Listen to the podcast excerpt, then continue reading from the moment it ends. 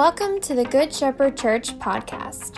Good Shepherd is a gospel centered church plant in southeast Lakeland, Florida, and our vision is to join God's mission to see a glorious city filled with disciples of Jesus who are secure as children of God, connected as the family of God, and engaged as stewards of God's love to their neighbors and beyond. Here you will find sermons and other resources to help root and equip you in your true identity in Christ. We're glad you're here.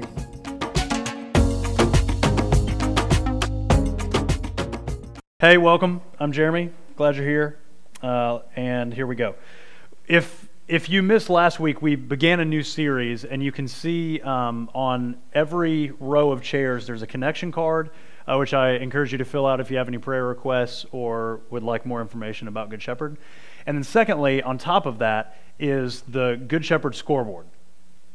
And the series that we're running through for the next four weeks, and we started last week, is really trying to, to refocus ourselves personally.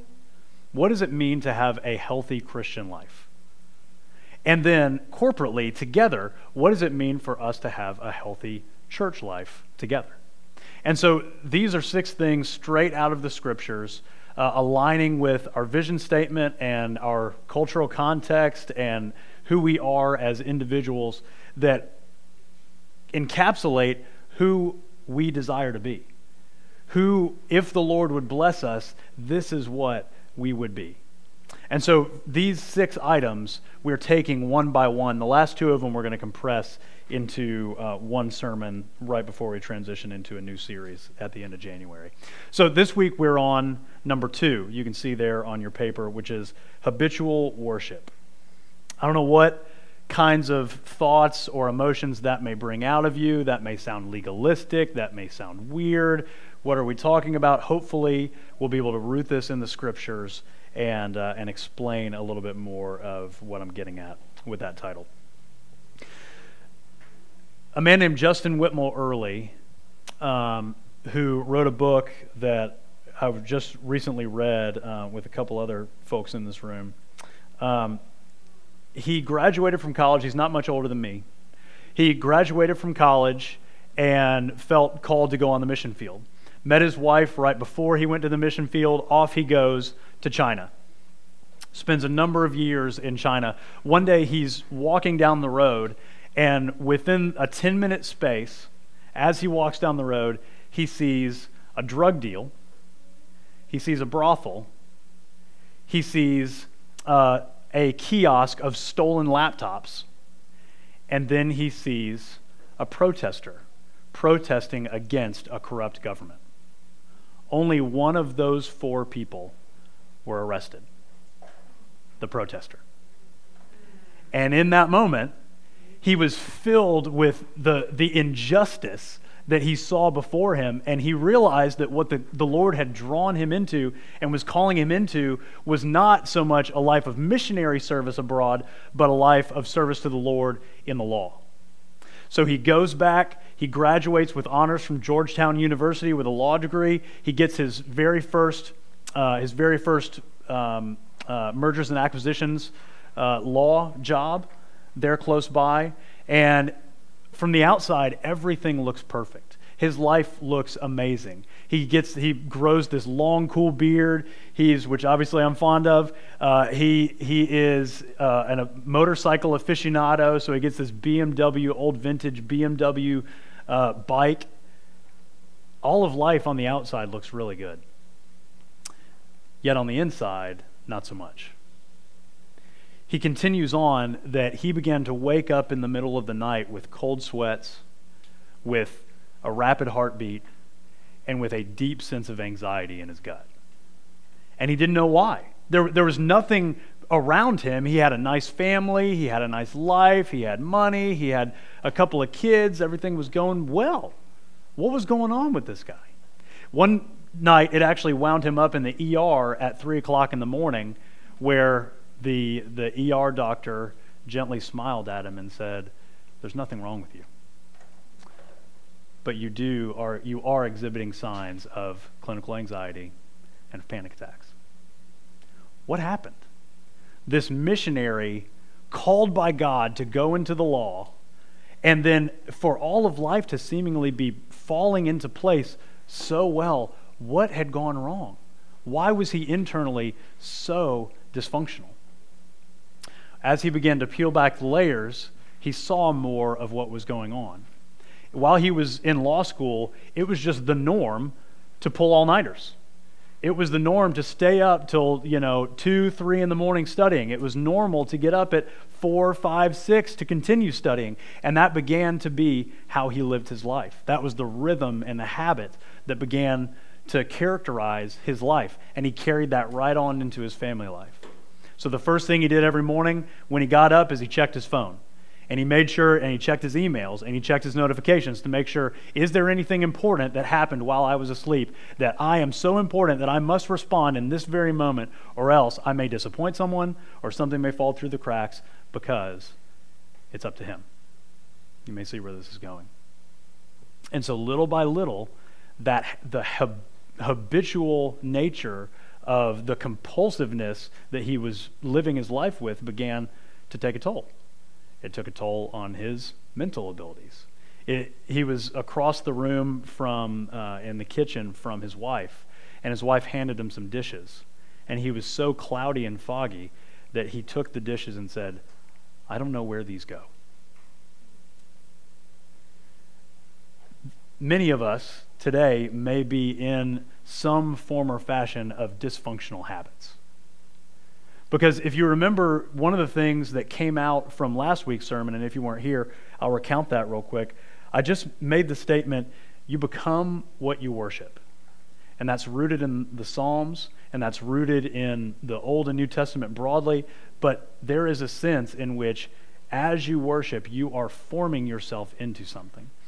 And to, to worship is just to, to do the same thing that we do as we walk through this liturgy together every week.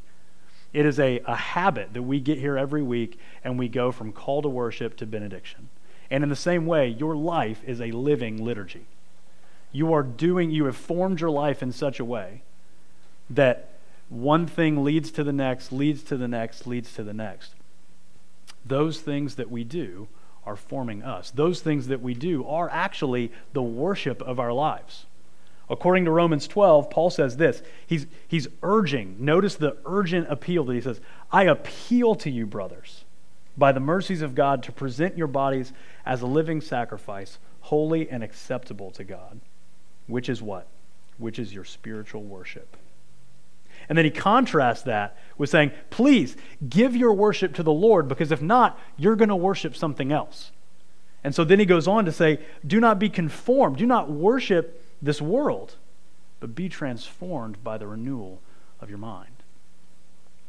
And so there is, there is like Bob Dylan said, you got to serve somebody. It may be the devil or it may be the Lord, but you got to serve somebody.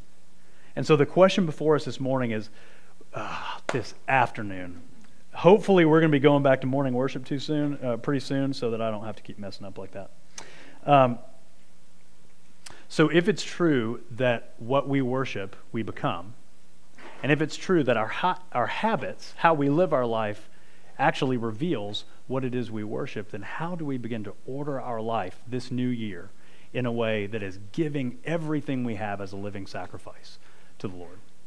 So, Jesus, close to the end of his ministry, gives this address in John 15. And I think it's one of the best characterizations of what it looks like to live every day as a follower of Jesus. So let's read this together. John 15 I am the true vine, my Father is the vine dresser. Every branch in me that does not bear fruit, he takes away. And every branch that does bear fruit, he prunes, that it may bear more fruit. Already you are clean because of the word I have spoken to you. Abide in me, and I in you. As the branch cannot bear fruit by itself unless it abides in the vine, neither can you unless you abide in me. I'm the vine, you are the branches. Whoever abides in me and I in him, he it is that bears much fruit. For apart from me, you can do nothing. If anyone does not abide in me, he is thrown away like a branch and withers and the branches are gathered, thrown into the fire, and burned. If you abide in me, and my word abides in you, ask whatever you wish, and it'll be done for you. By this my Father is glorified, that you bear much fruit, and so prove to be my disciples. As the Father has loved me, so I have loved you. Abide in my love. If you keep my commandments, you will abide in my love, just as I have kept my Father's commandments and abide in his love. These things I have spoken to you, that my joy may be in you, and that your joy may be full. This is the word of the Lord. Let's pray. So, Father, we, we ask today, I love what Jeremy prayed as uh, we transitioned into the sermon, that as a church we would more deeply this year than the last, and more deeply the year after that than this one, abide in you. There will be a day for all believers where we will only abide in you, where we will only dwell with you forever. This side of that reality is very difficult. This side of that reality feels some days like you're not even around. And yet you say, Abide, be near, be close. So I pray that you would now teach us by your word what does this mean and how can we do it? We pray in Jesus' name. Amen. So the word abide has in its frame, in its scope of meaning, anything from remain to stay, to wait for, to carry on or continue, to rest. And so the way that I thought about characterizing it for today's sake is to live. And we'll go into a little bit more of a biblical context to be able to, to found that. But the idea of we are either one of two things. We're either living with Jesus consistently, walking, following him, or if not, we've got to live with ourselves. Those are the two options in life. And so let's see how each one of those work themselves out in this passage. First, to live with Jesus. Verse 1 jumps right into understanding what Jesus is talking about here. Abide, or I'm sorry, I am the true vine. Now, if you have read through the Gospel of John before, you'll notice that there are seven, seven times in the Gospel of John, this being the last one, where Jesus makes the statement, I am. That's an important statement. That's not just sort of a metaphorical statement. He is drawing that directly from when God in the burning bush comes to Moses, and Moses asks what his name is, and what is, what is Yahweh's response? I am who I am. And so he plucks that and identifies himself, that God who is in the burning bush back there, I am. And many people, that was very offensive and wrong and did not seem to square with their understanding of the scriptures. But for seven times at least, and who knows how many times he made these statements, he said seven different ways, seven, seven different identifications of how he is God and what the character of the nature of the job that he had come to do. And so everything from bread of life, light of the world, door of the sheep, the good shepherd, resurrection and the life, the way, the truth, the life, and then finally, he says, I am the true vine. And in an agrarian, you know, farmer society, farmer culture that this would have been, this is a very common understanding. They would have, you know, it's much more difficult for us when many of us, you know, have never seen where our food production actually comes from. But if you've ever stood in a vineyard and you see those long rows, if you've ever been out to California and seen those long rows of grapevines, and you see that they're held up by trellises, and the, the main stem, the main vine, comes straight up the middle of the trellis, and then off of the main vine comes these branches. And then the fruit is then hanging off of those branches. And this, as they walked their day to day life, they would have had this image in their head. They would have walked past many of these vineyards. So this would have been a very familiar, understandable metaphor that Jesus is using. He then makes this comparison. Obviously, if a branch, if you walk through one of the rows and a branch is lying there on the ground, even if at one time it maybe had some grapes on it, what would those grapes look like if they were sitting there on the ground? They, they'd be eaten up by bugs. They would be, you know, mostly dehydrated, sitting there baking in the sun. They would not be thriving, flourishing fruit. Apart from him, that's what he's saying. But in him, amazing, bountiful, flourishing, thriving fruit can come out of your life. Then, verse 4, he goes on to say, Then this is what, if I'm the vine, then this is how you should, how should, how you should respond. Excuse me. If I'm the vine, you should then abide in me. The same word for abide is used in Luke 19. You remember Zacchaeus, a wee little man he was? right? Zacchaeus climbs up into a sycamore tree. Kids, you might remember this story. You probably went over it sometime in the past couple of years in Kidsmen. And there's a giant crowd as Jesus comes into their town. And Zacchaeus, being short in stature, climbs up in this tree so that he can see what's all the commotion, what's going on. And of all the people that Jesus sees, he looks up in that tree and he sees Zacchaeus. And what does he say to Zacchaeus? He says, Zacchaeus, Hurry and come down, for I must stay with you. What is that word? I must abide with you. He's saying, Zacchaeus, get your house ready because I'm coming in. You're having me over for dinner. You've just been voluntold. In the same way, Jesus is saying to us, Abide in me. It, invite me over. Invite me not just into your church world in you know for an hour and a half on a sunday afternoon. Invite me in to your breakfast table. Invite me in to your your work day. Invite me in in the middle of the night. Invite me in wherever however you do life. Invite me in and abide in me and i abide in you and we he's asking will you walk this life with me, alongside me, following me, abiding, getting everything that you need, all of your nourishment, all of your needs being met in Him. What's the result then? He is the vine, we are the branches, so we must abide. Then, verse 5 Whoever abides in me, and I in him, he it is that bears much fruit. What is the image of bearing much fruit? about. We hear it in Paul. Jeremy prayed earlier. The fruit of the Spirit is a common understanding of what inward character looks like as the Spirit of God works in your life as you are conformed more and more to the likeness of Christ. That is very accurate, but that is not the only thing.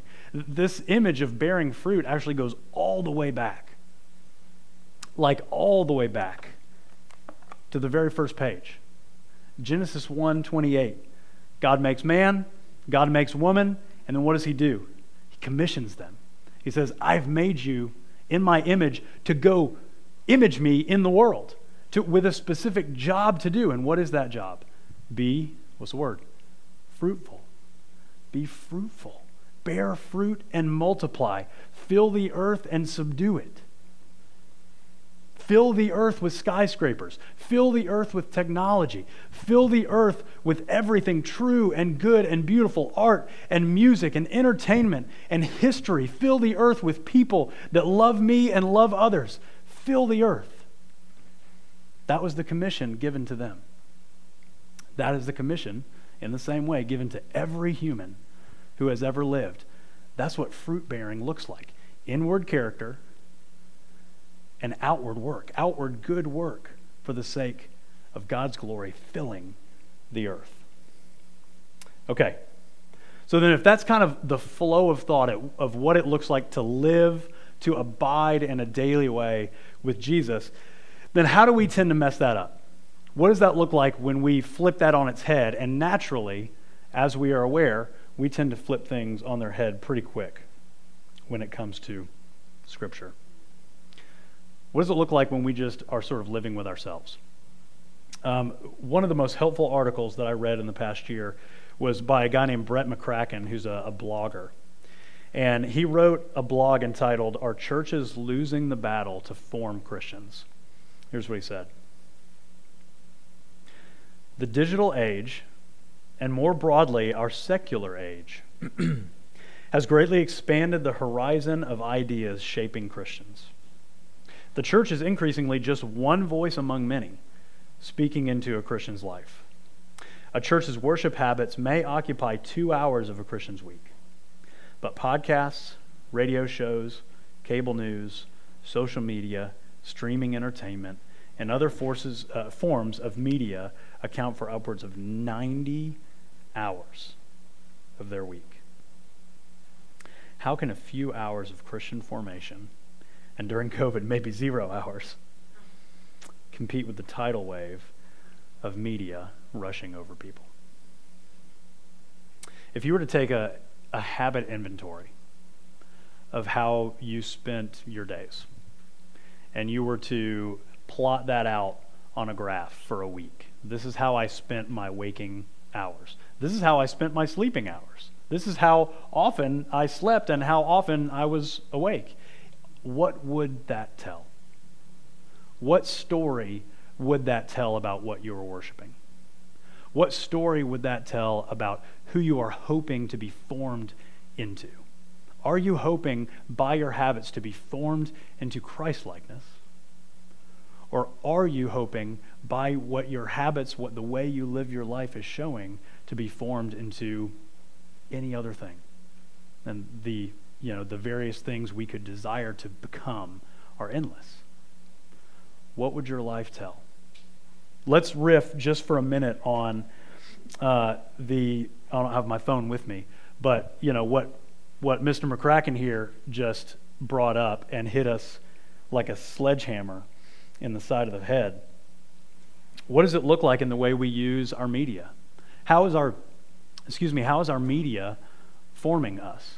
It may be there are some of us who are fixated on the news cycle, on what is the latest thing, what is the latest uh, political article, what is the latest breaking news, what is the latest whatever.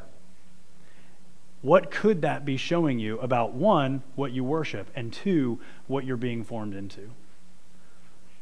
What might you be worshiping as you are constantly swiping right on your iPhone there to see the latest political news or social news from the surrounding area? It might be that I must know everything that is going on. It is, it is very tempting to become the all seeing eye with the fact that we have so much available at our fingertips. Because if I know everything, then I will be able to control everything that happens. Or maybe it's Instagram.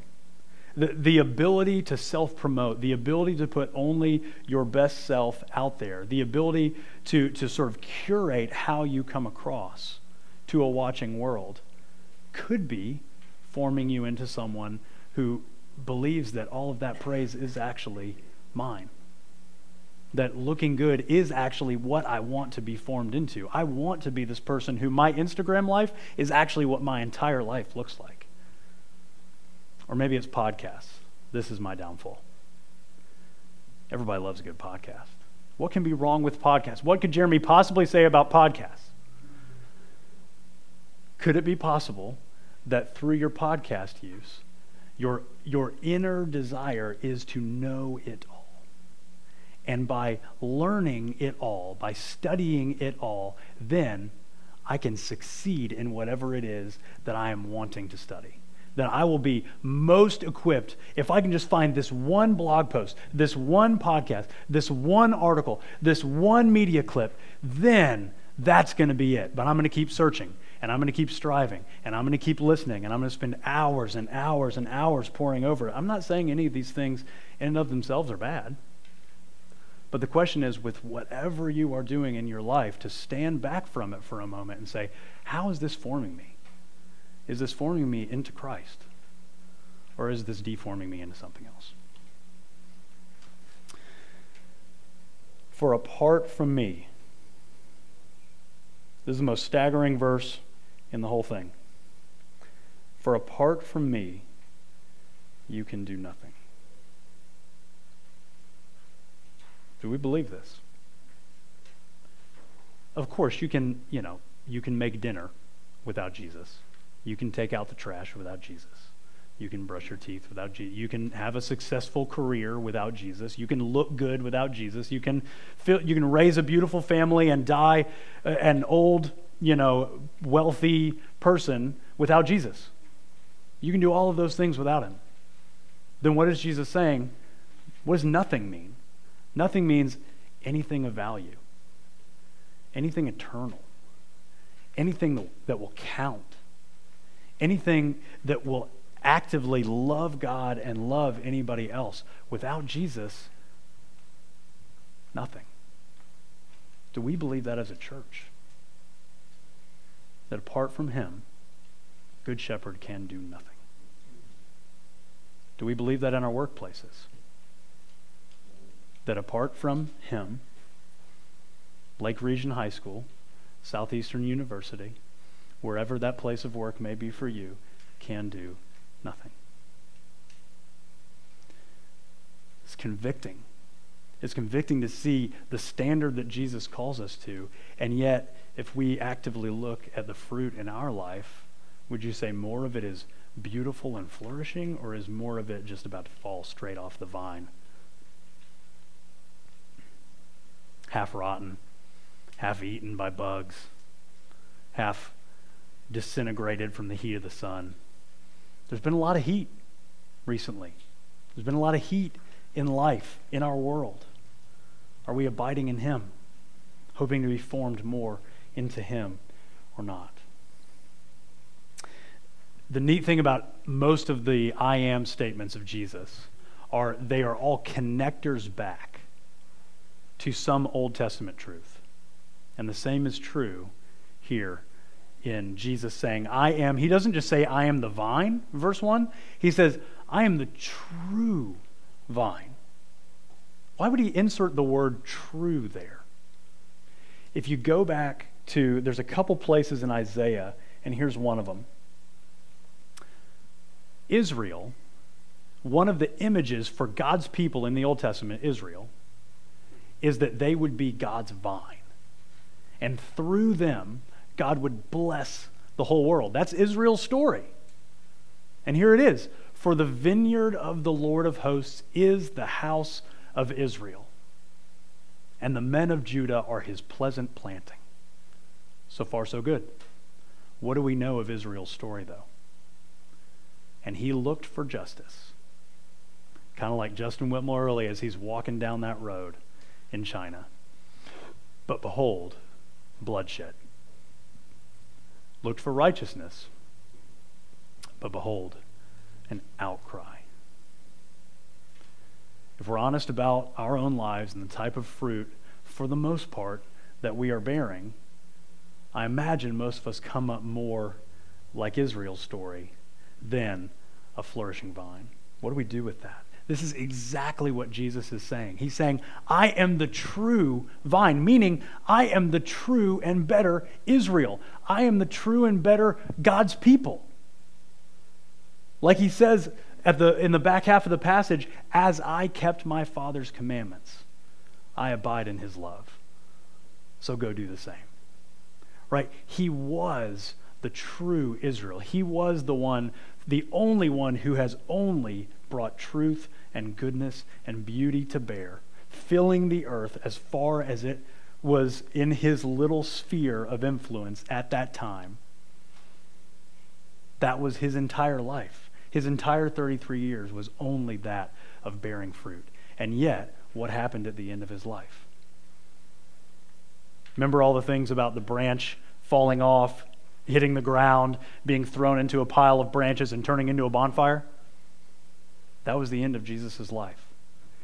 The entirety of his life was only filled with fruit bearing. And what did he get at the end of it? He got cut off. No more nourishment, no more connection to his Father. Why? So that as he falls to the ground, a new branch could be grafted in. That is you and I. And only in his absence can we, his people, be grafted in and then begin to abide? Real life, real humanity, real flourishing can begin to come out of us by his Spirit's power inside of us. And so, only on this side of the cross do we have the full story, the full understanding of what does it mean to glorify God. It means, before anything else, to abide in Jesus. So, do you want to be effective in your work? Do you want to be effective in your parenting? Do you want to bear fruit that lasts and matters in your homes, in your workplaces, in your friendships, in your marriage? Then, in every one of those places, what would it look like to even build in some habits to bring Jesus into the room? To let Jesus in on what's going on. Now, this all feels very ethereal, very like up here in the clouds. How do we bring it down to close? Verse 7 and verse 9 and 10 are kind of the, the most practical help for us understanding what are we actually talking about? What is Jesus talking about when he says abide? So he says, If you abide in me, verse 7, my words abide in you. Okay, so there's the first one Scripture. His words abiding in us, us hearing over and over the Word of God inside our head. Second, ask whatever you wish and it'll be done. So as we hear God speak to us through His Word, then we respond to Him in prayer. This is the dialogue of the Christian life Word of God, prayer. Word of God, prayer. There's the first two. Here's the second, verse 9 and 10. As the Father's loved me, so I have loved you. Abide in my love. Isn't it neat that of all the things he could have said, go do, he just says, just go remember I love you? Like of all the things that the the you know the most important being in the history of the universe could tell these little created beings that he made and he says just remember I care. Because out of that creates a new kind of freedom, a new kind of ability to live in a way that bears fruit. And then finally, if you keep my commandments, you abide in my love. It's the created order of things to follow his commandments. And so we thrive as we live in the way that God was created. God created us to live. So there's a book that I meant to bring up here, but I didn't, so I'll just say it. Um, a guy named Pete Scazzero, I've mentioned this book before, wrote a book called Emotionally Healthy Spirituality. Um, I would recommend that book as well as the book that I mentioned earlier, The Common Rule by Justin Whitmer Earley. Those two books together form a really helpful picture of what it looks like to have to form yourself by active habits of worship. Um, but he says these are four basic categories that you can think through. And he's pulling from this ancient tradition called the rule of life. And funny enough, and perfectly for this sermon, the, the rule there does not mean like rules you have to follow, but instead it, it is actually the Latin word for trellis. And so, what he's saying here is if you want to have a trellis that will hold up your life, that will be the habits that will hold up your life so that Christ can be formed in you, here are the four categories that you can think in and begin to balance. You can imagine this like a, a balance beam with four sides prayer, rest, relationships, and work. And so, if you were to map these out, if you were to, to write down these four uh, categories. Draw a big, uh, a big plus sign in the middle of a paper so you got four quadrants prayer, rest, relationships, work. And just begin to fill in the, the daily things that you do in each of those four categories. And then when you're done, step back and go, wow, one of those has way more bullet points than the rest of them do. And then how might you begin to reorganize those four so that it creates a more balanced picture of what a, a limited life, as a creature, not the creator, whose first job is to abide in Jesus, not to do stuff, what would that begin to take shape as if it were a reality in your life? So, those four categories, and actually in our discipleship curriculum, uh, it is one of the activities that, um, that we do in the year one curriculum. So you'll have an opportunity to do that uh, in the coming months if you're involved in those groups.